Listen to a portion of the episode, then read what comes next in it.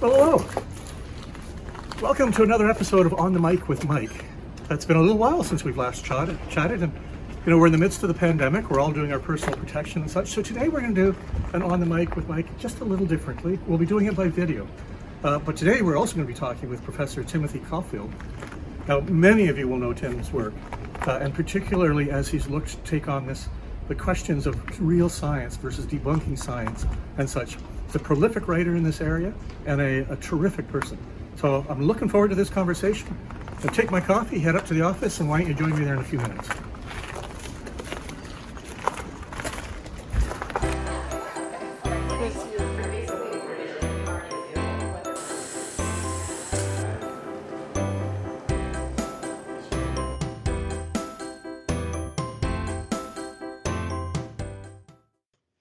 So I'm really excited today to welcome uh, Professor Timothy Caulfield on On the Mic with Mike. As, as many of you might know, uh, but Tim is a, a, professor and a Canada Research Chair in Health Law and Policy, uh, professor in the Faculty Law and the School of Public Health, and a research director at the Health Law Institute at the University of Alberta. Uh, so Tim, welcome to On the Mic with Mike. As you know, a little bit of this is all about uh, getting to know you, explain how you got places, but you also have a really fascinating background in what you're doing. So welcome, welcome to us. Uh, thanks for having me on. So why don't we just jump right in uh, at this point? Because uh, many people will know you. You've been the author of two national bestsellers, an award-winning uh, TV documentary show called A User's Guide to Cheating Death. So you've become really quite recognizable, but never more so than over the past year, right? Um, so you've always been known as one of these individuals who's really been at the forefront of battling scientific nonsense or bunk, right, for it. Uh, and you've been everywhere lately, all over the Canadian uh, news, talking about misinformation related to the COVID 19. Well, it, it, hasn't been an extraordinary year. Uh, I, I've been studying, you know, various forms of misinformation and how science has been represented for decades. And I've never seen anything like this. Uh, and oh. so we have been studying misinformation in the context of of COVID thanks to the CIHR and, and a grant I've I've, uh, I've received with with my fantastic interdisciplinary team, um, and it really has been extraordinary. Uh, so there is you know misinformation about absolutely everything to do with the pandemic, of course, about the source of the pandemic, uh, about various cures, uh, and that's something that we're very very interested in. Um, also, you know, lots of misinformation uh, about uh, you know, about the government's intervention, the government's role, which also can be incredibly problematic because it has an impact on, on trust. Uh, and of course, now we're seeing misinformation uh, about the vaccines. And holy cow, that's having a measurable, tangible impact. We're talking about saving lives here. So, so when you say so when you say misinformation, what is it that you mean? How, how are you using that word? Yeah. Hey, that, that's a great that's a great question. You know, now I use misinformation as the umbrella term to really capture uh, um, all of the in- inaccurate information that's being disseminated, mostly on social media, but not just social media. Um, but you can break it down, right? You can break it down. There's disinformation, and disinformation is often categorized as that inaccurate information uh, that is being spread with intention, right? There, there are individuals or entities that have a particular agenda, and they're spreading the misinformation in order to forward that that agenda. Uh, then there's there may be individuals that are just trying to do what's best for themselves, trying to do what's best for their family. They're curious and, and they're spreading inaccurate information on social media. And, and, in fact, that's that's probably the biggest source of, of misinformation. So there's various kinds of misinformation out there. Of course, there's individuals that are also selling products, you know, that they, you know, they're immune boosting bunk. They're trying to exploit the situation. Uh, so you know, there's all these different kinds of categories of, of inaccurate information out there but I like to put it all under the umbrella of misinformation, uh, so that so we can kind of capture all of it. Because to be honest with you, yes, it, it it's helpful to get a sense of the different kinds of misinformation, but all of it does harm. So is there a so it's interesting as you phrase it in that manner, right? Um, and, and I'm going I'm to phrase this and it probably is wrong, but nonetheless, you know, is there a malicious intent side to misinformation for personal gain and and, and then is there just the simply I haven't really understood that, and I've I've substituted knowledge that I have in play, and so that information, well, damaging and can be problematic, doesn't hold the same sort of nefariousness as maybe the first one. Is that a, a way of thinking about this? Yeah, I, I, think that's a fair categorization if you're going to kind of lump them in you know, into two right. broad categories. You know, I, I, think that that is fair. And the first one, the first one, I don't even think it necessarily has to be malicious. You know, I, I think it might even be just they're trying to profit or, or they have a particular um, agenda or something that, they could be gained from from spreading the misinformation. So so there there are some that are have a malicious intent. They might be trying to use the pandemic to forward a mm-hmm. particular ideological position or or even to generate hate against a particular br- group, and we've seen that unfortunately. Right. Um, but but in addition to that, there are individuals. You know, I'm thinking of the wellness influencers out there, the celebrity influencers. They're just trying to exploit this situation to sell product, right? Which is also, you know, infuriating, right? So it may may not be malicious uh, in in their heart, but it feels yeah. malicious to me. And then you have the other category, and, and you're right. You know, there's so much. I always call it. I call it the chaotic information environment. You know, I think that that you get these individuals, many people, and we know it's a large percentage of Canadians. They're just trying. They're just struggling to find out what's real and what's not real. Really interesting study from StatCan came out uh, early 2021 uh, found that 96% of Canadians admit that they see uh, misinformation, right? And it's you know it's really hundred percent, but but right, but, right. but but the mere fact that ninety six percent of Canadians recognize that is incredibly telling. So is that so? You know, as you're as you're talking and you know having um, you know having looked into some of these areas before to think about them, is there you know is there a sense that there is a form of misinformation that goes back to the beginning of time? right? There's always, always going to be that. But is this form that we're talking about now, where it's really, you know, it's an informed environment that we live in. You can get information anywhere you want to get it from. And how you synthesize that and put that into your own belief systems allows you to have this sort of misinformation that, that can be problematic for health. But that wouldn't necessarily have been there 30, 40 years ago, maybe even 20 years ago before we got into the social. So is it, is one more, you know, um, a, a longer has been with us all these years. And is what we're seeing now something new and different? Uh, I, I, think I think you're right on both counts. so okay. right. So misinformation is has always been been with us, but I, I do think that we're what we're seeing today is different both qualitatively and quantitatively. So uh, it's different qualitatively because we're starting to see misinformation increasingly be attached to, for example, ideology, right? Um, and it can be weaponized for a particular ideological spin. of course, you can think about in the political context, but you can also think of it in the health context because we're seeing it with we're seeing it with vaccines, right? Where where where misinformation around things like choice and freedom and liberty, those kinds of intuitively appealing ideas, are being used uh, as a way, uh, almost a Trojan horse, uh, to get across misinformation. You know when you're focused on this ideology that perhaps resonates with, with you you it, it allows those who are pushing the misinformation to sidestep the science. So we're definitely seeing that. Uh, but i also think it that from a quantitative perspective you probably guess where i'm going with this social media. It has yeah. transformed it. You know i there yes misinformation is coming from other sources right? It's coming from friends you know and it is in the conventional uh, news media. Not as bad as it has been in the past. I think actually conventional news has done a pretty good job here. But this is largely, not entirely, but largely a social media uh, phenomenon. And, and, there's been studies that have highlighted that, right? Mm-hmm. We've looked at this from different directions. This is largely a social media phenomenon.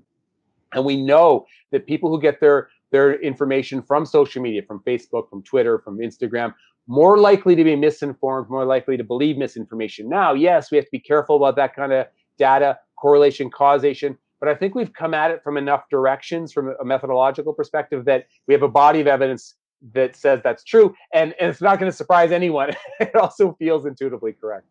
So, so it's interesting. So let's take that a little bit further then, right? Because, you know, I think one of the things that we've done, I think, really well in Canada is we've made fairly clear that our decisions that we're making with regards to the options that are available to us are driven by evidence, are driven by science. And so you hear that coming from multiple different levels.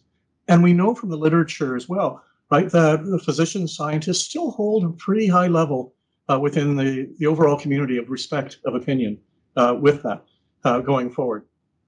But is there a risk that as we say more and more, we are going to make evidence based decisions driven by science, that the voices out there that say, but the science isn't good, or we don't believe the science, can overwhelm that. Is there a risk of that? I, I, that's a really fascinating question. Uh, I don't know if there's a risk of that. So uh, uh, let me and let me let me sort of back that a little bit because because I, I, I think that one of the reasons you, that might be driving that question is the fact that we have now a public that is watching science unfold. You know, and, and I think the entire population almost almost the entire population is watching and that doesn't always happen you know we don't don't right. always have this intense scrutiny of how science is done and so I think what what's happening is, you know, I always like to say that you know the public's watching the sausage being made, and they don't like what they're seeing. So they're seeing retractions, right? They they're they're seeing scientists disagree with each other. Um, they're seeing this slow and iterative process of the mm-hmm. accumulation of a body of evidence around masks, for example. And and I think when you're watching that play out, it can look ugly, it can look messy, but you know, and I know that's how science happens. That's, that's science, right. right. That's that is science. So I, I think that it, it, that this this should remind us of a couple of things. Number one, it's a reminder of how important it is to do science well, right? You know, because it's so easy to lose public trust. And when the public is watching, they're seeing the faults, they're seeing the, the missteps, it's important to make sure that science is done well in a way that is trustworthy, right? So that, that's number one. Number two, I think it also highlights how important it is to to communicate science well. And I, I was lucky to co-author a, a, report for the Royal Society Society of Canada on exactly this. You know, how how should we communicate science? And I think it's really important. We, what, one of the things we've learned is we need to do it well because if you're too dogmatic about something and then the science changes, you're going to lose public trust. And we saw that again. The mask debate is a good example of it, right? Um, hydroxychloroquine, another good example of it, right? Uh, you know, I, I think it's really important to communicate not only the conclusions of science, but a little bit about the process and a little bit about the uncertainty and how science does evolve. Uh, and, and lastly, I'll say, uh, I think it really speaks to the importance of, of educating the public about the scientific process. We have to tell stories not just about, um, you know, CIHR is, is getting better and better at this, I think, not just about um, not just about the conclusions, but about the process, about the people that do the work, about the individuals that are invested in this, because I think that brings the, the public along uh, on the ride. And it's a fascinating ride. And, and if, if they're with us on the journey, I think it gives us a lot more room to tell them about where the science is going. Terrific. So, so that's a beautiful segue into asking, what's science up first? So, so science up hashtag science up first. It is it is a national movement and, and to be honest with you we hope it becomes an international movement to really at its core the goal is to spread credible information on social media. As i said before we know that social media is is one of the primary sources of misinformation. It's been the you know driven all the polarization. It's driven uh, the the conspiracy theories so we want to flood social media with credible content right. uh, and, and and content that responds to the public that you know allows us to really listen to what the public is concerned about and give them credible shareable and by that i mean you know stuff that works well on twitter okay. on facebook on instagram uh, and it really is we want to create like an army an army of so tens of thousands of people that are sharing this this this information uh, so, and the other thing we we're doing is we wanted to make it really simple to become part of the team. So all you need to do is follow uh, on uh, you know Science Up First on Twitter, on Facebook, on Instagram, and we're going to be on TikTok also, um, and share that share that content. And you can also become part of the team by actually becoming, if you're a scientist, becoming uh, one of the individuals that helps us vet the content. So we're we're creating we're creating new content and we're sharing the credible stuff that is is already out there, and it's been tremendously successful out of the gate. I, you know, I think in the first two or three weeks we had 50 million impressions. Uh, we're getting oh, thousands of people sharing content. So um, yeah, we really and we hope to we hope that that this is something that survives the pandemic, that it really becomes kind of a movement and something that that you know if you're a grade six uh, student who's interested in science, you can become part of it and if you're someone who's sequencing the genome of the woolly mammoth, you can become you can go, become part of this movement. We want to make it something that everyone's proud to be part of, and and will live on past the pandemic. So how does that? So you you talked about um, you know reviewing and looking at uh, some of this material. Then, so you know, for our colleagues who are out in the field are going to be saying, hey, you know, this is pretty cool. I wouldn't mind being part of this. Uh, first up, so let's assume that's somebody like me. You know, I do well to turn on the computer every day and and get my confocals up. That's about it. So, how much of a time commitment is this going to be for a scientist to say, I want to be part of this and to bring uh, some of these information and discussions forward? Well, well, the good news is I think more and more scientists are becoming part of this conversation. They're recognizing how valuable science communication is, and I think that's an interesting shift we could talk about too, right? You know, when I first started working in this area, this kind of science communication, you know, was viewed as important but kind of fringy, right? But now it's even in grants, research grants, you know, they want to know what your KT is. They want to know how you're going to engage the public. So that's an awesome shift. The reason I bring that up is, you know, there are more and more scientists and clinicians out there that are interested in this and are devoting time on social media to doing this, and, and they're enjoying it because it is a great, it is a great community. But but you can devote as much time or as little time as you want, and that's and we really wanted to make Science Up First nimble like that. So if you just want to get on social media and share the content, that's all you need to do. I mean, that almost takes no time at all. Also, maybe you're not on social media so much but you have patients you know that you you engage with there's going to be content there that will hopefully be helpful to you and helpful to your your patients or even maybe even you know your community uh, more broadly so um, you can get engaged in a variety of different ways and you can dive in all the way and become a science communicator yourself and maybe right. you're creating content you know you're creating your own videos and that might be something that we're going to want to share on, on science up first. Because that's the other thing i think is really important to highlight. We want to partner with people right? We really want to make this you know not a centralized thing. We want to make this uh, something that really has a life of its own. So how will you so i'm, I'm kind of putting myself in your classroom right now right? I'm, I'm sitting there and i'm listening to you and i'm going great. Uh, i get it. I actually get it but you've taught me about metrics and you've taught me about measurable i'm, I'm kind of you know playing the role here a little bit on that so so how will you know when you're into this, other than you know the number of hits and everything I get, but uh, we talk about scaling up and we talk about impact on health outcomes, right? And particularly in the midst of a pandemic, when, as you know, it's evolving so rapidly. How will you know that you're on the right track? Well, you know, I, I think that one of the great things about social media is that you have these huge ends, right? You know, we actually do social media research, and and so uh, you get a lot of metrics. You know, it's really nice. And so, one of the ways that we can study the impact that we're having is to see who. Uh, you know, we do those kind of a network analysis, right? And we can see who's listening, you know, where is our our message spreading, and you can kind of then map it. Now, with something like like the spread of misinformation, you can see Science Up First in the in this node, and and even if it shifts a little bit, it, that matters, right? Because that means we're we're talking to new people, and and what with with something like uh, the spread of misinformation, even a little bit of movement matters. Right? We're talking about moving the needle here, right? And the other thing that is really important, and so I'm glad you brought this up, is uh, uh another crucial element to Science Up First is we want to make our communication strategies science based. So we're really trying to look at what does the evidence say about how we should communicate. And this is some of the work that we're even doing at at our institute. What what works, and we want to base our communication strategies on that. And the good news is there's a growing body of evidence that you know debunking not a great term. I i, think it's become the term of art but mm-hmm. let's use it. Debunking does work okay?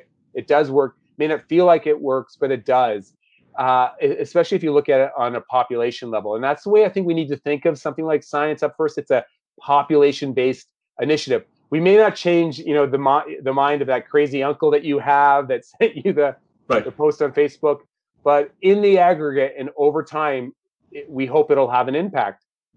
And I always like to say, uh, look, it may not feel like debunking uh, works, but imagine a world where people didn't try to do this, like where there was incredible information on social media, it would be even worse. Fascinating. So let me move to a slightly different topic right now, right? And I think you know we all see this for sure.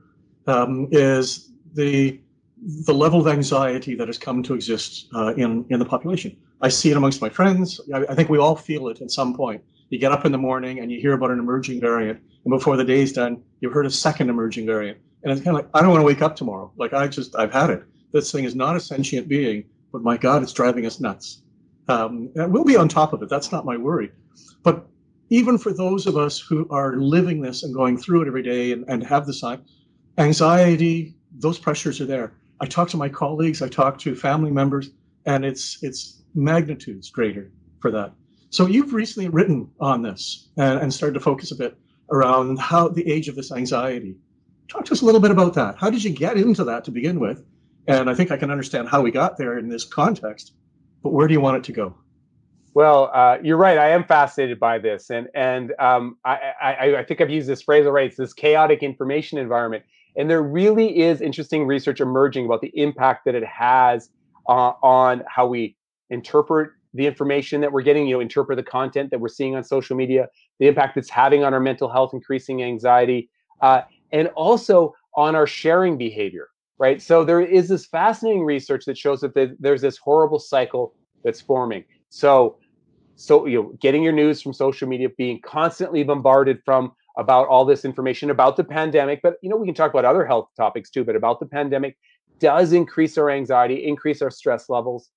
That in turn may have an impact on our ability to critically assess the information that we're seeing hmm. in the chaotic information environment.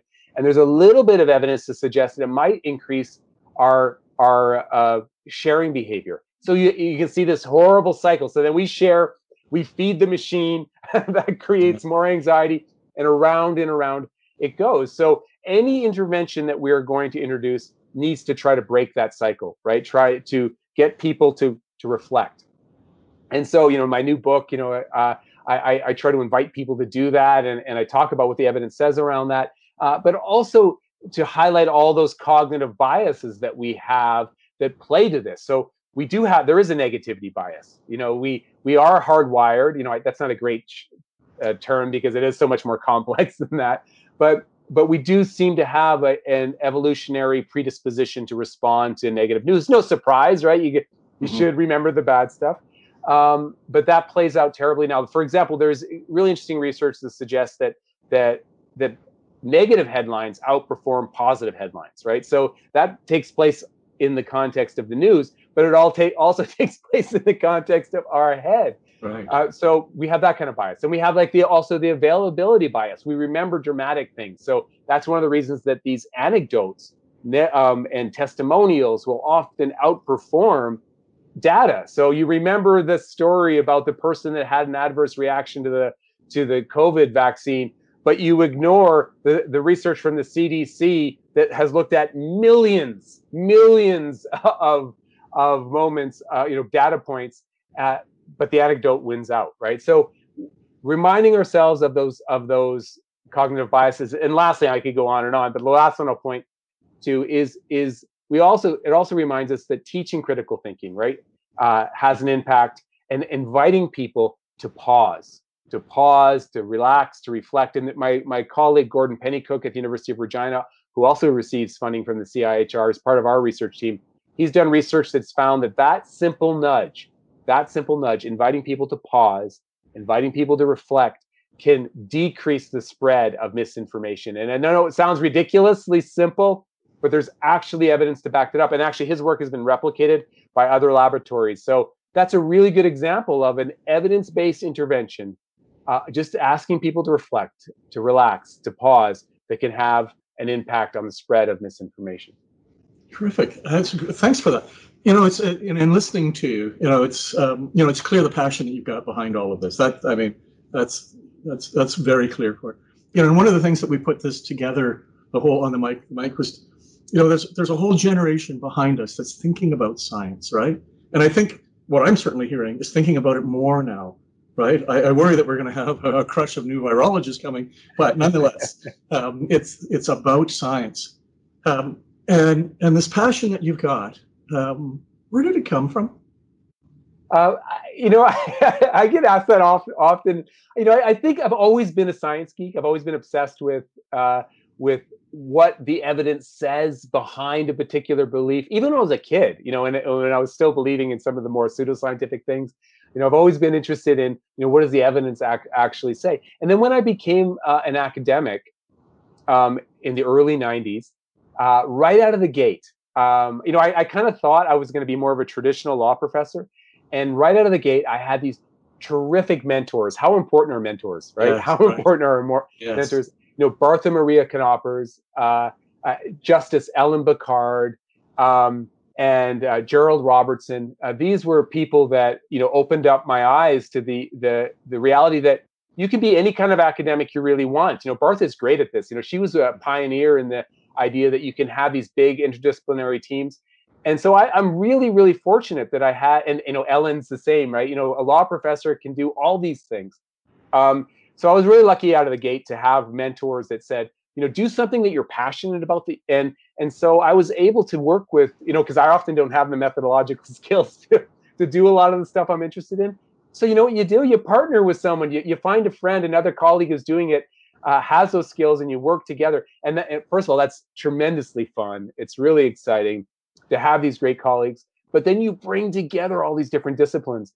And I've been one, I've been so lucky to be on these these great teams that have done exactly that. And and as I said, right out of the gate, I mean, my first and I actually think I was a little surprised when I first started wor- working with Bartha. I was like, what? I, I I can this is my what my career can look like. Right. And so I'm so grateful that I've had these these wonderful minds in my life that have kind of led the way.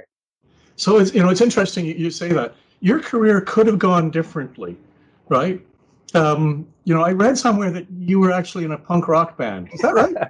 Uh, That's right. Yeah, I was. You know, if, if, you would ask me, you know, let's say I'm 20 years old, or even the age of some of my my kids right now, and they ask me, "What are you going to do?" I'm going to be a rock star. That's, that's what I'm going to do. Not a good career choice. And I, I was I was down that path quite deep. Actually, it wasn't like it was you know something I was just doing in my basement. I was I um you know I opened for the Ramones. You know I ha- I've had uh you know al- albums. I can see one of my my vinyl albums from here. uh, Okay. So- yeah so it was you know we were we were uh traveling around uh canada um but my mom played a trick on me uh she was you know uh rest in peace. She was very very clever. She's you know i'll support whatever you want to do timothy you know i support you. Uh, but promise me you'll get a university degree. That was her thing you know. you just have to get a university degree. You can do whatever you want. Just Yep. get it. And i think she knew that once i got into it deeper and deeper and deeper the passion would be there. And and, the, and i would realize that this path made a lot more sense than than the rock and roll path it's not an easy way to make a living by the way being a rock star I, I think being an artist of any sort right now is yeah also it's very very hard uh, as well with that. Well, listen, before we go, you know, there's always a question that I like to ask towards the end of these uh, interviews, and that is if you could sit down and have a conversation with anybody you wanted from any time period, who would it be? oh my gosh um i'd love to talk to uh dwayne uh, the rock johnson but i'm not going to say that I'll be joining you for that one. he, he just seems like a really a really fun guy this it's a cliche it's a cliche is that okay is it, Yes. darwin uh, i mean uh, uh, and I I think Lincoln. Uh, there's so many. Lincoln Yes. would be would be fascinated. Uh, Curie. Oh my gosh. I where do you stop? Where do you Yes. stop? So maybe I'll land on the rock. So, You know what? Terrific place to land. Absolutely. Listen, Tim, this has been wonderful. And I have to say, first off, thank you for what you're doing. Right? I think all of us as scientists, as clinician scientists or practitioners, you know, this this constant um, having to make sure that people understand what the real evidence is is increasingly a, a bigger part of our time. Knowing that there are people out there also saying to the whole of the community that you need to listen to science. Um, and here's what's happening. I think it's a tremendous help to all of us. So, on behalf of the whole community, I just want to say thank you. I look forward to when we can have a chat, um, perhaps not over a screen. Uh, and uh, I wish you nothing but continued success. So, thank you so so much. I really appreciate the opportunity. oh, you're Cheers. welcome. Cheers. So that's it. That's another one of our episodes of On the Mic with Mike. Uh, today we've been joined by Professor Tim Caulfield, uh, and I look forward to seeing you again. In the meantime, take care, use your personal protection, and uh, we'll see you again very, very soon. So have a good one.